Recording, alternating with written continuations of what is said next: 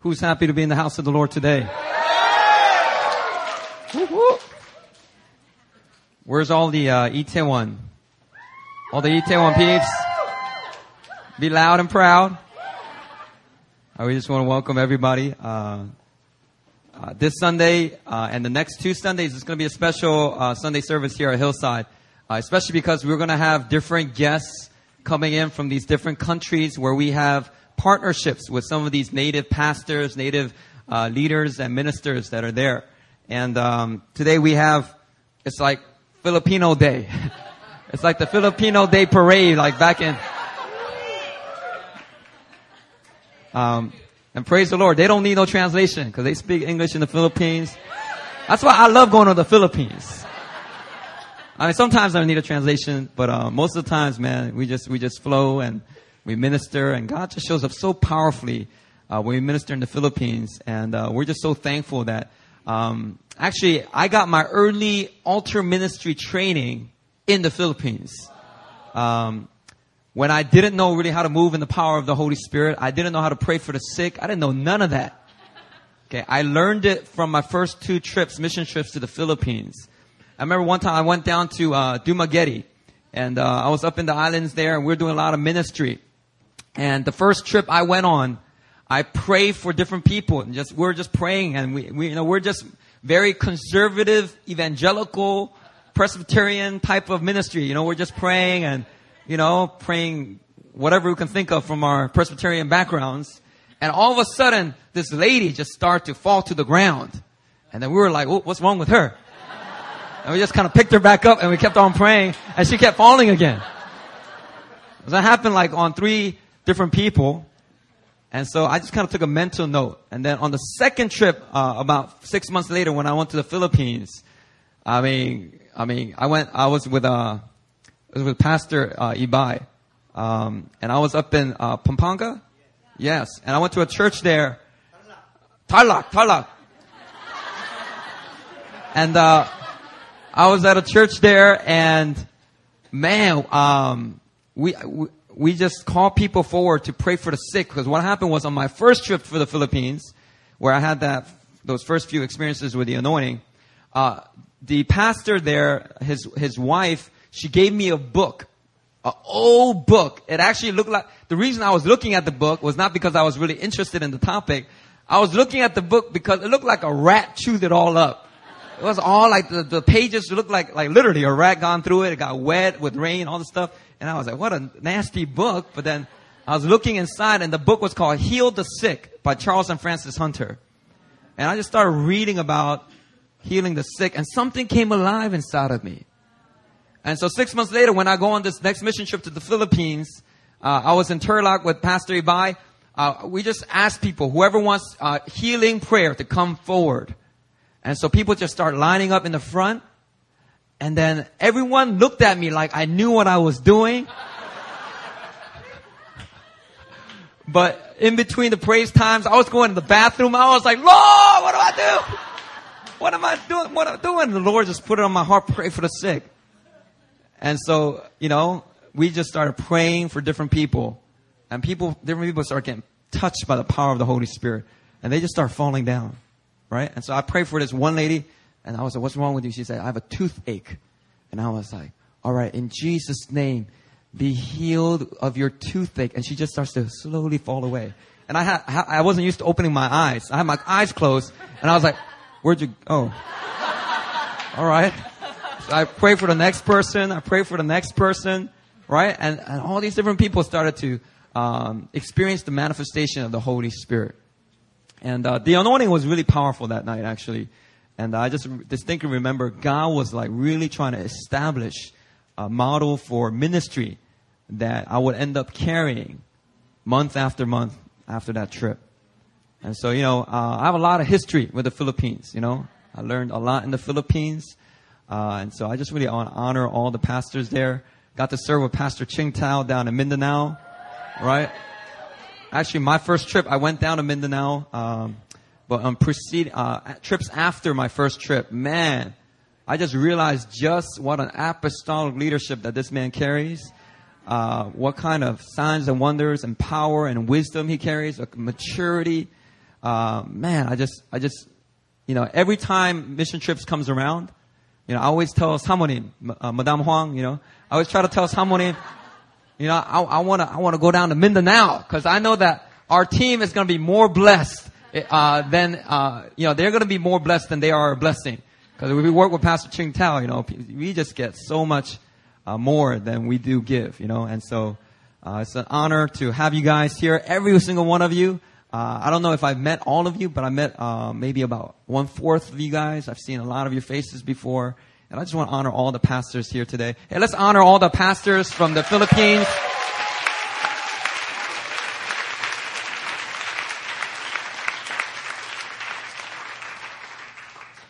Yeah, we're we're so thankful that you guys are here with us. Yeah, and Pastor John, of course, and Annie. Uh, Pastor John's going to be ministering at our Sunday service, I believe next week. All right, so you, you get to hear him speak. You're gonna you're gonna get to hear Pastor Ching Tao speak in about two weeks as well. And so, uh, yeah, I got I'm really busy right now, so I'm really glad that you guys came along. okay, actually, I don't know if you just found out about that, so we got to confirm that. Okay, did we confirm it already? Okay, we, are more okay. Uh, we're gonna ask them to speak next week and the following week. And if they, if they're in agreement and if they're, if they're willing, we would love to have them here. All right. Praise the Lord. Uh, turn to Proverbs chapter 3, verses 5 through 8.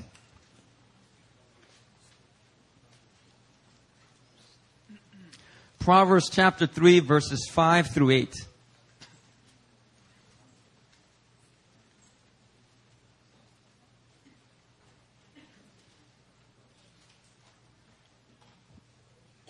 Man, there's the sound, there's a new sound of freedom in this house. I'm telling you right now. All these people that received healing, deliverance ministry, man, last night people were just getting rocked. They're just crying and wailing. Holy Spirit just started just touching so many people, enabling them to forgive. I mean, it was a powerful time all throughout the weekend, including the altar ministry and the small groups. There's so many testimonies, and I want to encourage all the new recruits, make sure excuse me, make sure to write your testimony. Right? Don't let this, don't let Satan snatch up those seeds of blessings and breakthrough that you have received. Right? You get those things in the form of, in a seed form, but it's up to you whether you're going to let that really grow into fruit. So you got to really cherish that, establish that in your heart, and begin to walk in the freedom that Christ has brought you into. For many others that are in an inner healing time, all right, don't feel the need to rush your inner healing. It's a process. Come through your season of healing. And uh, the Lord will, eh, you know, it's kind of like this with inner healing. You walk through your season, and somewhere toward the end of your season, you just kind of look back and you go, oh, I think I'm totally healed of that. Right? It's, it's just like you're getting healing, getting healing, getting healing, crying uh, at like service, random services, just crying. Let me put um, my pastoral assistant Sole on blast, right? Last year when Sole came to our church, you know, she would just, every time we're singing praises, she just start crying and weeping. Other times during the middle of my messages, she just started crying and weeping. And I was just like, oh, that, that girl is on a process right now of inner healing. The Lord is establishing His truth, His grace inside of her. And I heard, I overheard that she was helping out with the healing deliverance sessions at the retreat and did an amazing job just supporting, just loving, and just speaking life. Um, and so we are just really proud of Sister Sole. Has grown and matured so much within the one year uh, that she has been with our church. Uh, Proverbs chapter 3, verses 5 through 6, and uh, 5 through 8. It says, Trust in the Lord with all your heart. I'm reading from the ESV and do not lean on your own understanding. In all your ways acknowledge him, and he will make straight your paths. Be not wise in your own eyes. Fear the Lord and turn away from evil. It will be healing to your flesh and refreshment to your bones. Isn't that, isn't that kind of interesting there, that, that latter portion of the passage? It says, fear the Lord and turn away from evil, and it will be healing to your flesh, your physical body, and refreshment to your bones. It doesn't say turn away from junk food and it will be healing to your flesh. It says turn away from evil. Isn't that so interesting? That when you turn from sin, actually when you don't turn from sin, it can have negative effects and manifestations and symptoms and disease can begin to be carried in your physical body. You know, some people can't figure out why they have chronic migraines or why they get, they're susceptible toward anxiety attacks. You know? And that's because there are areas in their lives where they are not fearing the Lord and turning away from evil. Instead of conforming their minds to the Word of God, they're conforming their ways, conforming their behavior to the ways of the world, conforming their thinking to the ways of the world. And as they continue in their sin, sometimes it starts to physically manifest on your physical body. All right. And the Bible says here, fear the Lord and turn away from evil. That's why it's so important that our church every year, we have a leadership retreat in which we highlight the focus of the ministry is healing and deliverance. This is the opportunity. If you want to be a leader of the church, we need to deal with the skeletons in your closet. We need to deal with the hurts from your past. And you know what? It takes courage to confront some of those things. Some of the abuses that were done to some of the new recruits from this past weekend. If you read these questionnaires, it will shock many of you. Cause you don't, you, you look at them, you say hi, you eat, you know, little, you know, danishes every week with them and you do, you know, you talk and you smile and you, and you pray for them, but you don't really know what, what they went through.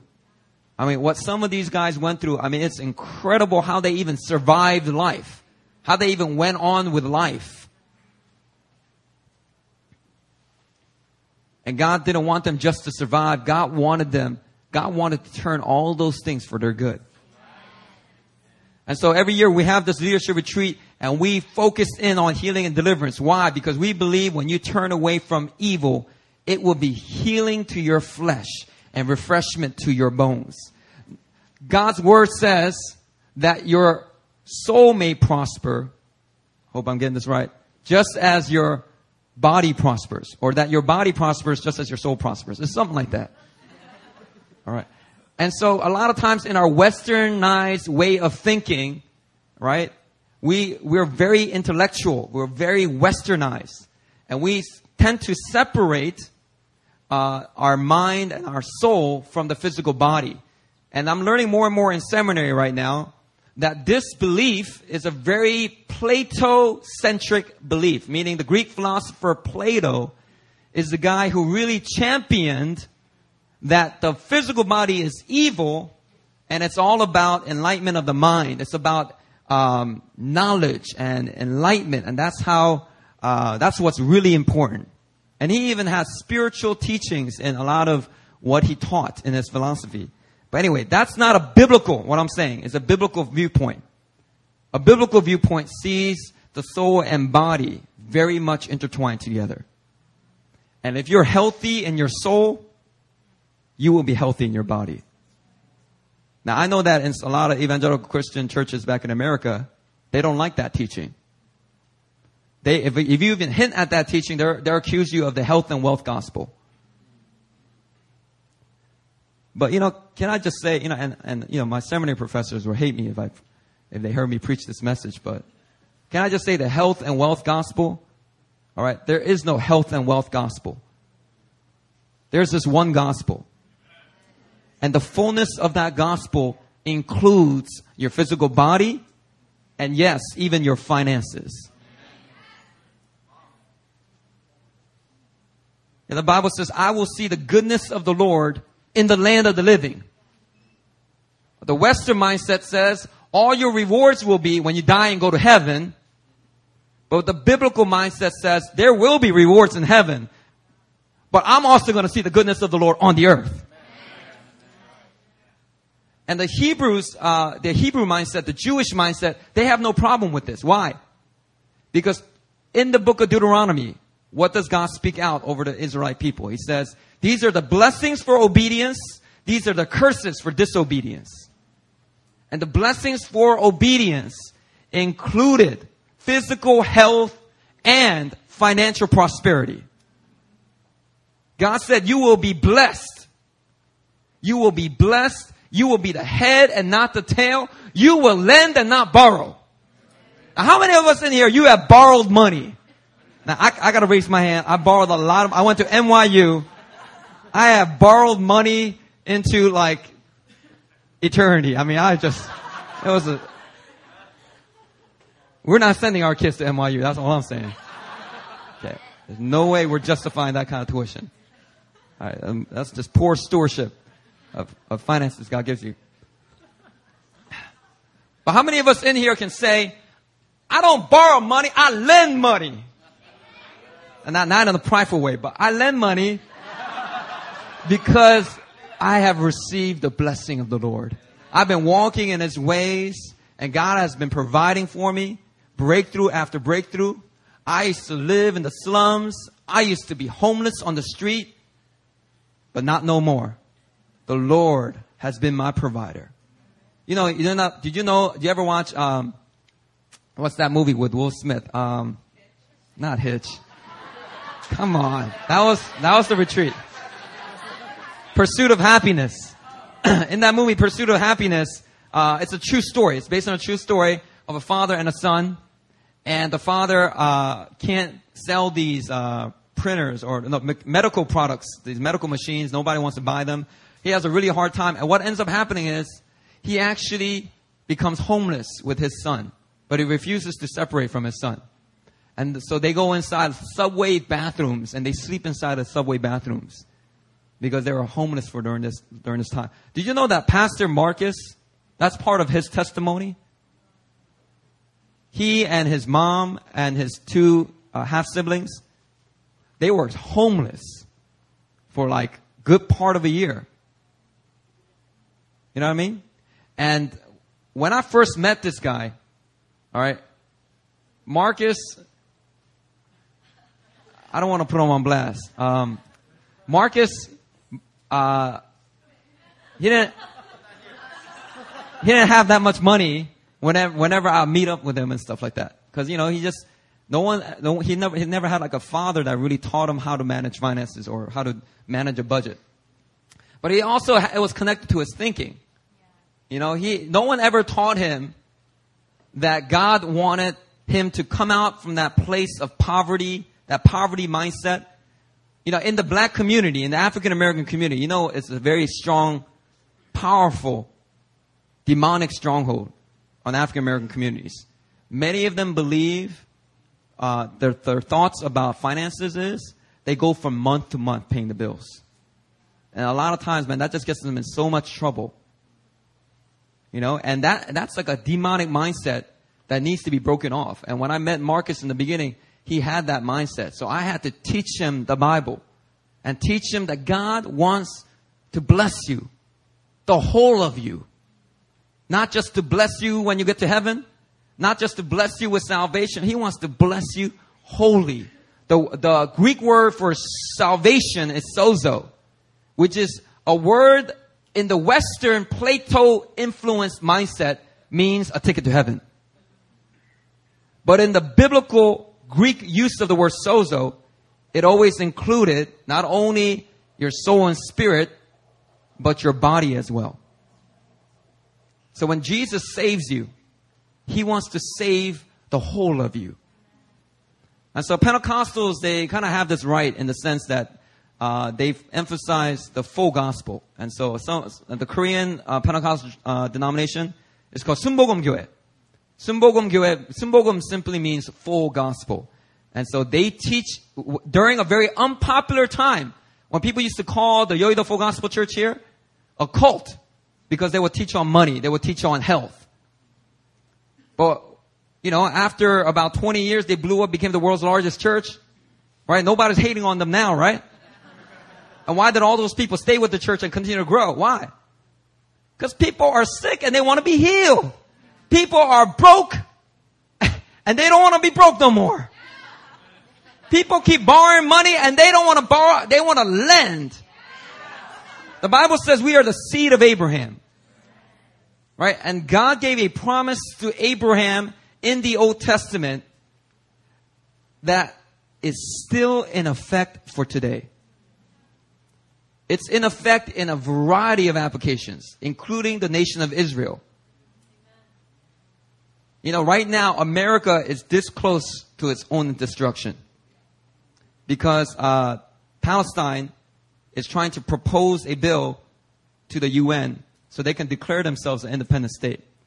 So right now, all the politicians, especially the Christian conservative right, they are they are really opposing this because they know if this goes through, and they start and the United Nations start to stand behind it, and and Israel starts to get surrounded by a Palestinian legal state, that you know a lot of those Arab nations, the animosity and anger that they have toward the Jews is not an ethnic one. All right, I mean it is a satanic agenda. You can't just talk them out of it. It is thousands of years of anger and animosity, and it is not an ethnic issue. It is a warfare in the invisible realm between the kingdom of God and the kingdom of darkness. But anyway, the, regarding Israel, I believe the promise given to Abraham is still in effect for Israel. I will bless you and you will be a blessing to all nations. All the families of the earth will be blessed through you. Right? And that gets fulfilled in, in one sense, it gets fulfilled mostly through Jesus, because Jesus comes through the line of Abraham, and the whole world now experiences the blessing of God through salvation in Christ, right? But not only that, the whole, the, the, that, that word still in effect for the nation of Israel, because uh, it also says, cursed are those who curse you. And God never said, I take that back. And so any nation that wants to stand against Israel is really standing in the curse of God. But that's not what I'm here to talk about. I'm trying to talk about you. Because you are in Christ, the Bible actually said, you are the seed of Abraham and heirs according to that promise. What promise? The promise God gave to Abraham in Genesis. You are an heir. You inherit that blessing. You inherit that promise. You are the seed of Abraham.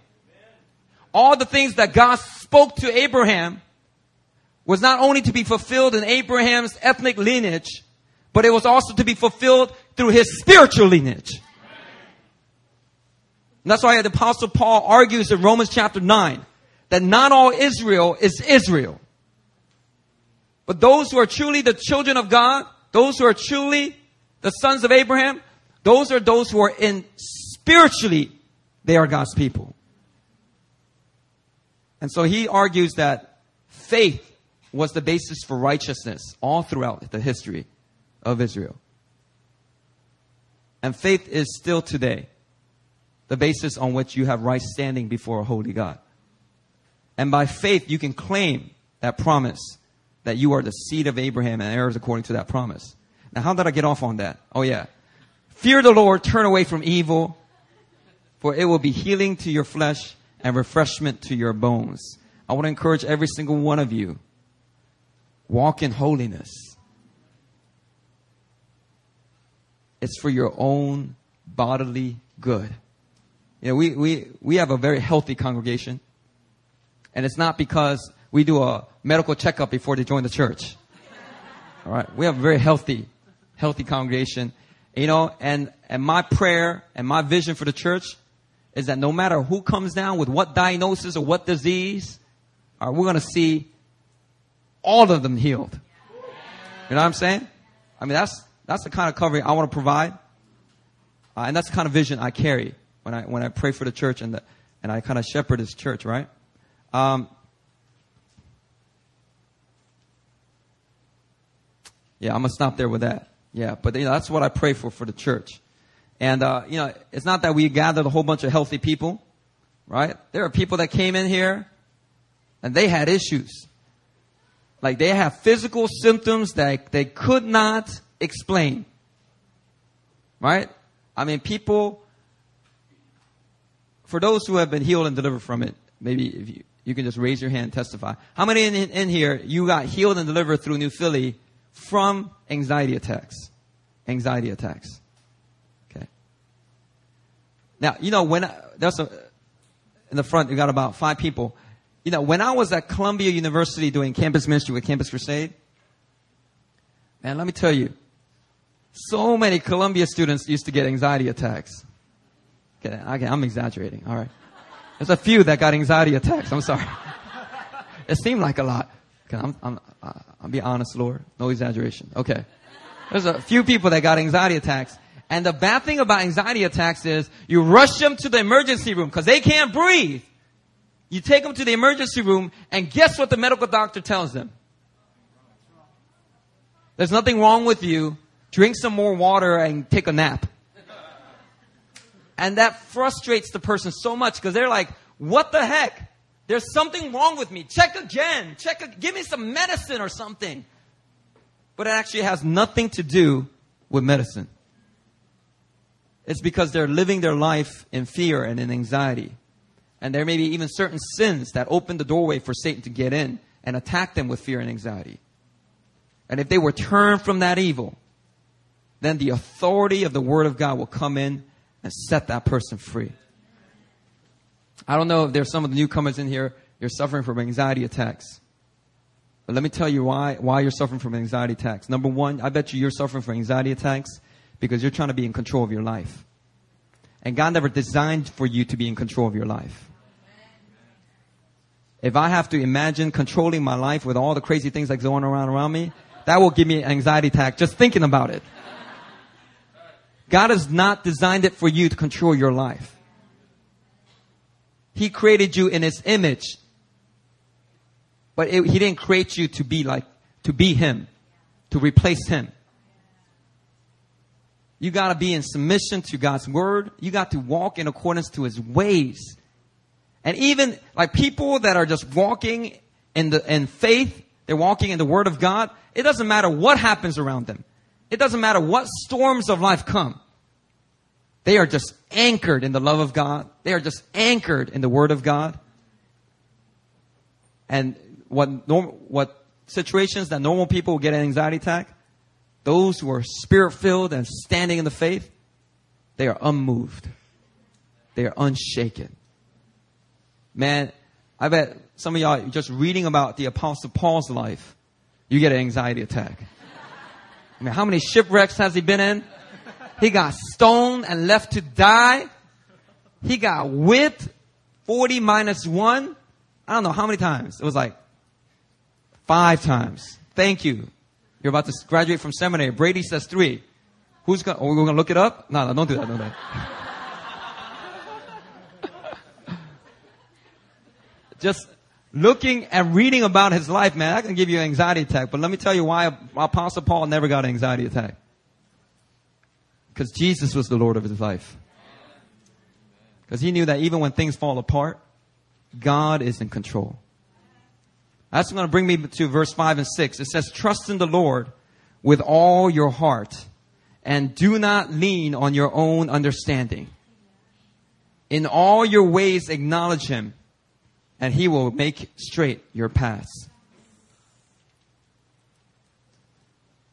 You know, in our Western tradition, a lot of times our trust, it does not lie with the Lord. Our trust is usually in our understanding. And so if we don't understand a decision somebody's making, or we don't agree with this or that, we have a hard time following the Lord, even if the Lord is clearly leading that person that way. Let me tell you something about understanding. Diddy knows this illustration because I've preached it like eight years ago. All right. Let me tell you about understanding. Understanding is overrated. I said underrated. Oh, understanding is overrated. understanding is overrated. In the movie Karate Kid, the original Karate Kid. All right. I, mean, I like the new one too, but yo, you can't beat the original, man. They, you know, with the, the skeleton costumes and, and Ralph Macchio's just running away and, and Mr. Miyagi just shows up. And, rescues him out of there. All right. Um, in the movie Karate Kid, you guys got to see this. Uh, make sure you get on iTunes and, and, and rent this movie. It's an amazing movie. And uh, in the movie, Ralph Macchio keeps getting uh, bullied by all these guys in California. And a lot of these guys in California back in that time, late 80s, early 90s, everybody used to take karate. There was this chain of uh, karate schools called Kim's Karate. All right? And it was actually run by a Korean. And Koreans don't call martial arts karate. They call it taekwondo. But whenever, back then taekwondo wasn't that popular yet. So, you know, Kim's taekwondo, nobody wants to go to that. But everybody knew about karate, which is a Japanese martial arts form. Right? Anyway, um, all these kids in California, they're taking karate and they're bullying this guy who just moved out to California from New Jersey, right? And this is the karate kid. This is the main character. And, you know, one, one day he starts really pursuing this girl played by Elizabeth Shue and, and he's just like, you know, macking it to her and they're playing video games in the arcade. Actually, when I was a kid, I, I always imagined like when I find my true love, that's what we're gonna do. We're gonna play air hockey and, you know, laugh it up on these different, you know, carnival rides and all that stuff. Anyway, he's doing that. And the girl is actually one of the, uh, one of the karate guys. He's interested in the girl. And so anyway, long story short, you know, he gets chased down by all these guys that take karate and they corner him to this gate and they just start beating him up, right? And then Mr. Miyagi comes in and then, and then he just starts like taking down all these like young, you know, tall, blonde, uh, California guys, you know? And Mr. Miyagi just, you know, breaks them all up and then, uh, he takes Ralph Macchio over to his, uh, over to his house and Ralph Macchio says, teach me karate. Teach me karate. And says, all right, you want to learn karate? Then you come here tomorrow morning. Right? And so he comes the next morning and, you know, he's all excited to learn karate. Right? And then Mr. Miyagi gives him like this, um, waxing scrubber. All right? Yeah. And so he says, all right, you see all these cars? And there's like all these like old cars that Mr. Miyagi is like one of his hobbies. And he's like, I want you to wax on, wax off, wax on, wax off. And, and, and Ralph Macchio's like, what's, what's this got to do with karate? And then, and it's Son. Concentrate. Wax on, wax off. Right? And so, you know, Daniel, Daniel, uh, Ralph Macchio, you know, he, um, he does all the waxing.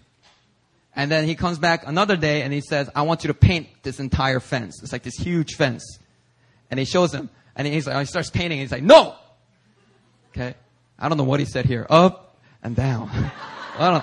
Something like that, right?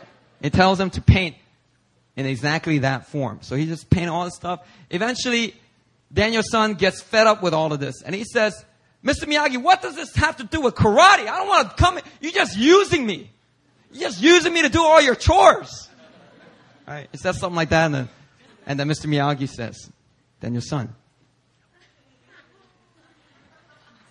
you karate do yes, or you do, you karate do no. But you karate do maybe so, and you get squish like a grape. Do you understand?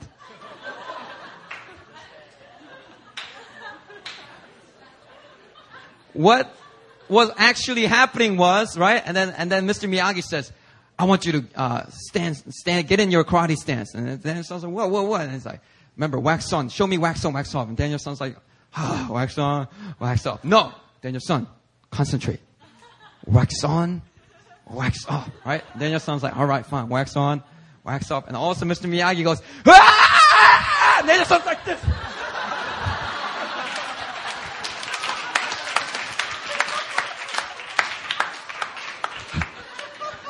And out in Philly, you know, all the people in the theater are like, yeah, boy, yeah. Hey, what Daniel's son didn't understand was, while he was waxing on and waxing off, he was learning karate. And, and Mr. Miyagi didn't feel like he needed to explain it all. He just wanted his trust and submission. Teach me karate. Okay, I'll teach you karate. Then you show up, you wax my cars. You know? Pastor Christian, teach me how to preach. Man, I love the preaching ministry at your church. Teach me how to preach. I want to be a preacher. All right. I'll teach you how to preach. Before you grab a mic, I want you to grab that mop. And I want you to take authority over this floor, all over, with the power of the Holy Spirit. All right? I want you to get it clean like you are getting somebody else clean from healing and deliverance or whatever. You learn to steward and have authority and govern this floor. Right? What's this got to do with preaching? Concentrate. you preaching do yes? You preaching do no? Or you preaching do maybe so? You get squished like a podo. Podo means grape in Korean. Uh, you know, a lot of times understanding is so overrated. You know, we feel like we don't, God says go and we're like, no. Why? Right? It's not even no. It's like God says do this. God says go there. Why? Why? Why do we do that? Because we don't know how to trust in the Lord with all our heart. Heart represents relationship. God wants you to learn how to trust out of the relationship, not out of the understanding. Because your understanding may not be at the place where God needs it to be for you to do the things that He wants to assign you at this hour. For you to learn the lessons He wants to give you at this hour.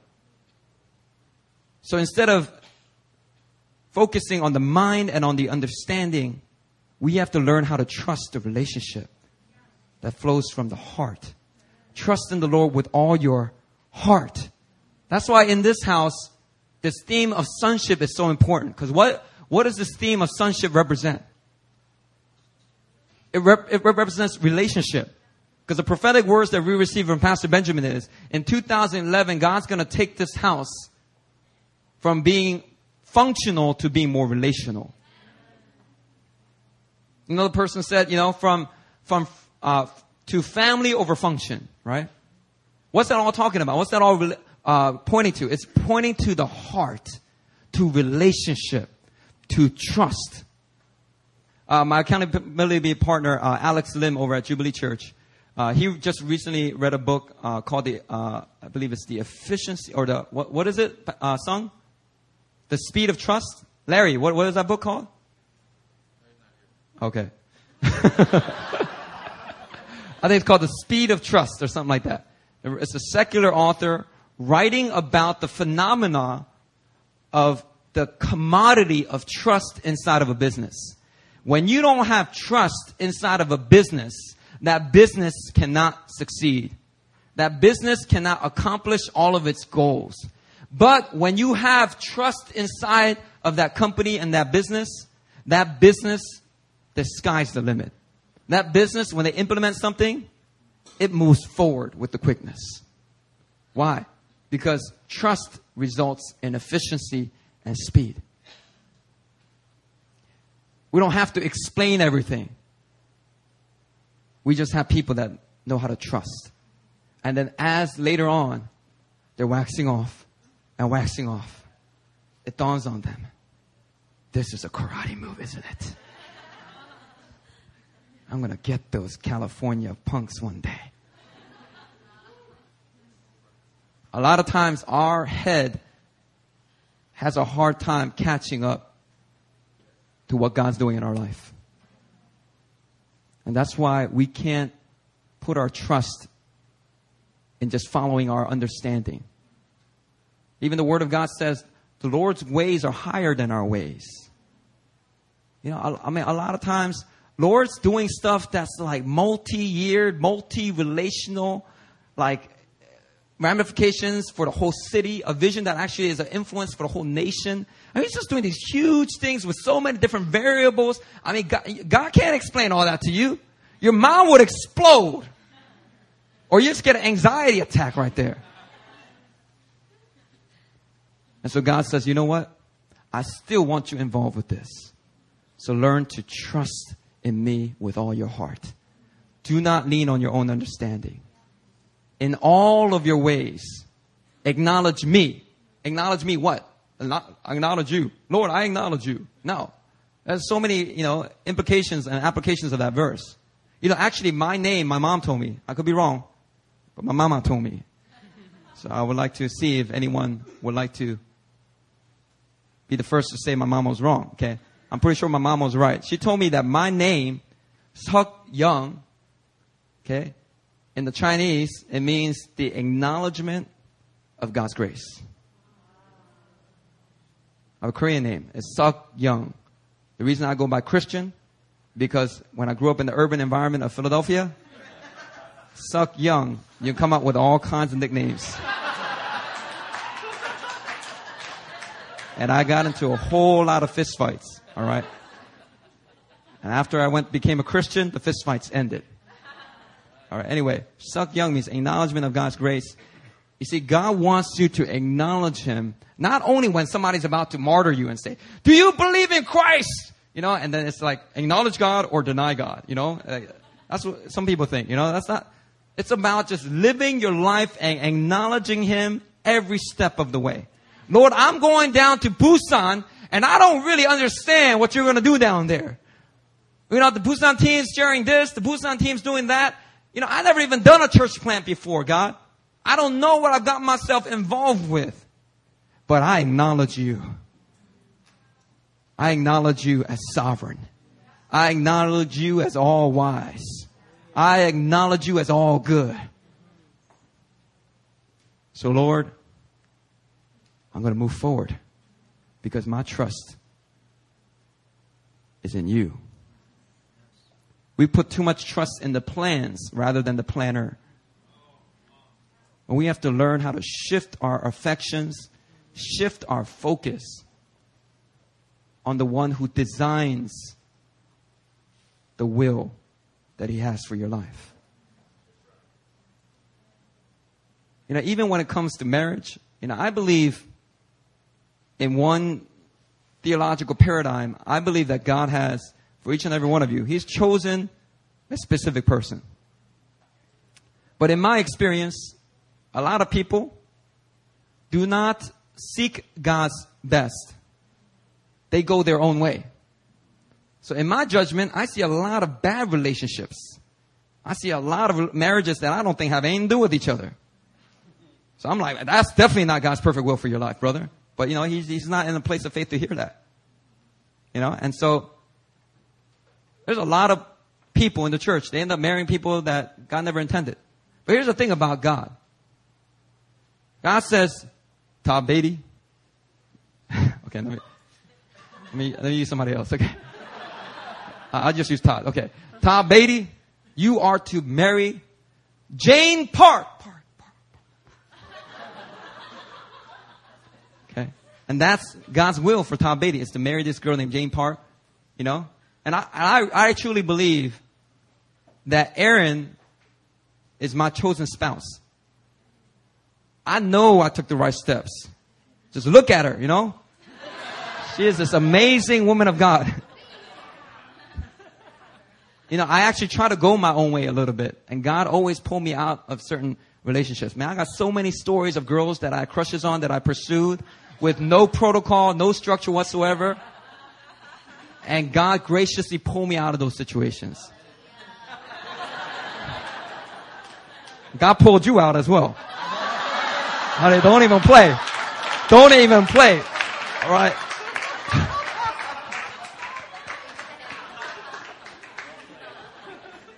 But here's the thing. Even if you get lost along the way, and let's say you just commit and you get married to a person that God maybe never had even an intention for you to marry.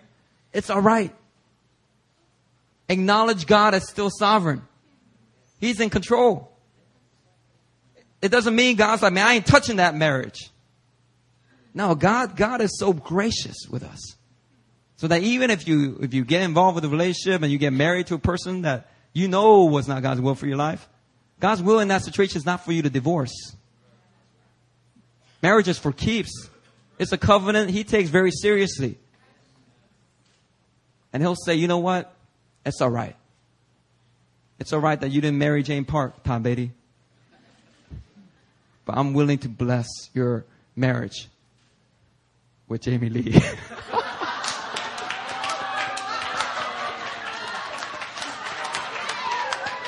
She's sitting right behind you, so I had to choose somebody.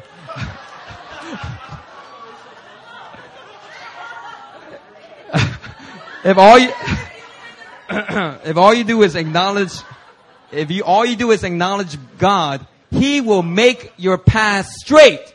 Even when you have gone the crooked way, even when you have gone lost on your own way, He will make your path straight. It don't matter how crooked of a path you have followed, Jesus will make it straight if you acknowledge Him as Lord.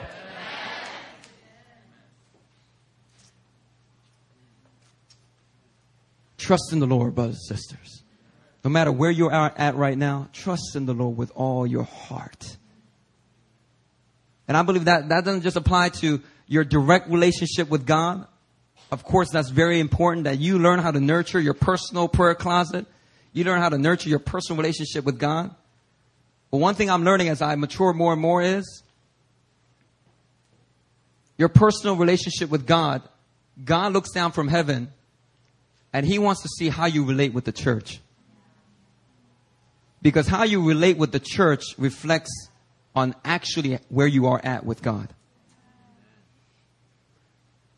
The more you learn how to honor pastors, leaders that God has appointed, the more that is a reflection of your intimacy with God. The more you're able to trust your leaders, even when you disagree or don't understand about a decision they made, the more that reflects your trust in God. It's not all about this direct prophetic relationship. If anything, the prophetic gifts are given for you to edify the body of Christ. When you depend on your own prophetic gifts to lead and guide your own life, let me tell you, you're going to hit some trouble. You're going to hit trouble. Those gifts are given for you to edify the body of Christ and serve others. If you really need a word from the Lord, you got to learn how to relate to the body of Christ. Find somebody else that you know has a trusted prophetic gift and see what they speak. And then go to another person that you trust and see if it gets confirmed. And then weigh these prophetic words and discern what the Lord is saying to you in that situation. Oh, hallelujah, man. It's just a good day in here, man. I, I was looking at everybody's faces, and y'all are just beautiful. Y'all, everyone just looks so beautiful. Let me just close us in prayer right now. Father, I thank you, Lord, for all of the guests in here. We thank you for every son and daughter. And Lord God, we just confess. We confess, some of us in faith, we confess that we trust in you, Lord. Lord, we want to stop trusting in our own understanding and we want to learn how to trust in you, in relationship with you, with all of our heart. Lord, I pray that God, each and every person in here, they will fear the Lord and learn to turn from evil. And in that place of purity and holiness, they will have a clear communication with God in which they can trust Him with all their heart. And in all their ways, may they acknowledge you. And may you make every crooked path straight. In this room, there are some that have gone astray, backslidden. They're still in the driver's seat. And my prayer, God, is for each and every person to come into a place where they can fully surrender and fully trust you, Lord. The place where they lose control. When you're in the picture, losing control is not a bad thing. So, God, our prayer today, right now, is we surrender all. Just have your way in our lives, God. We trust you, oh God. We trust you, God. With all of our heart, we trust you. With all of our heart, we trust you.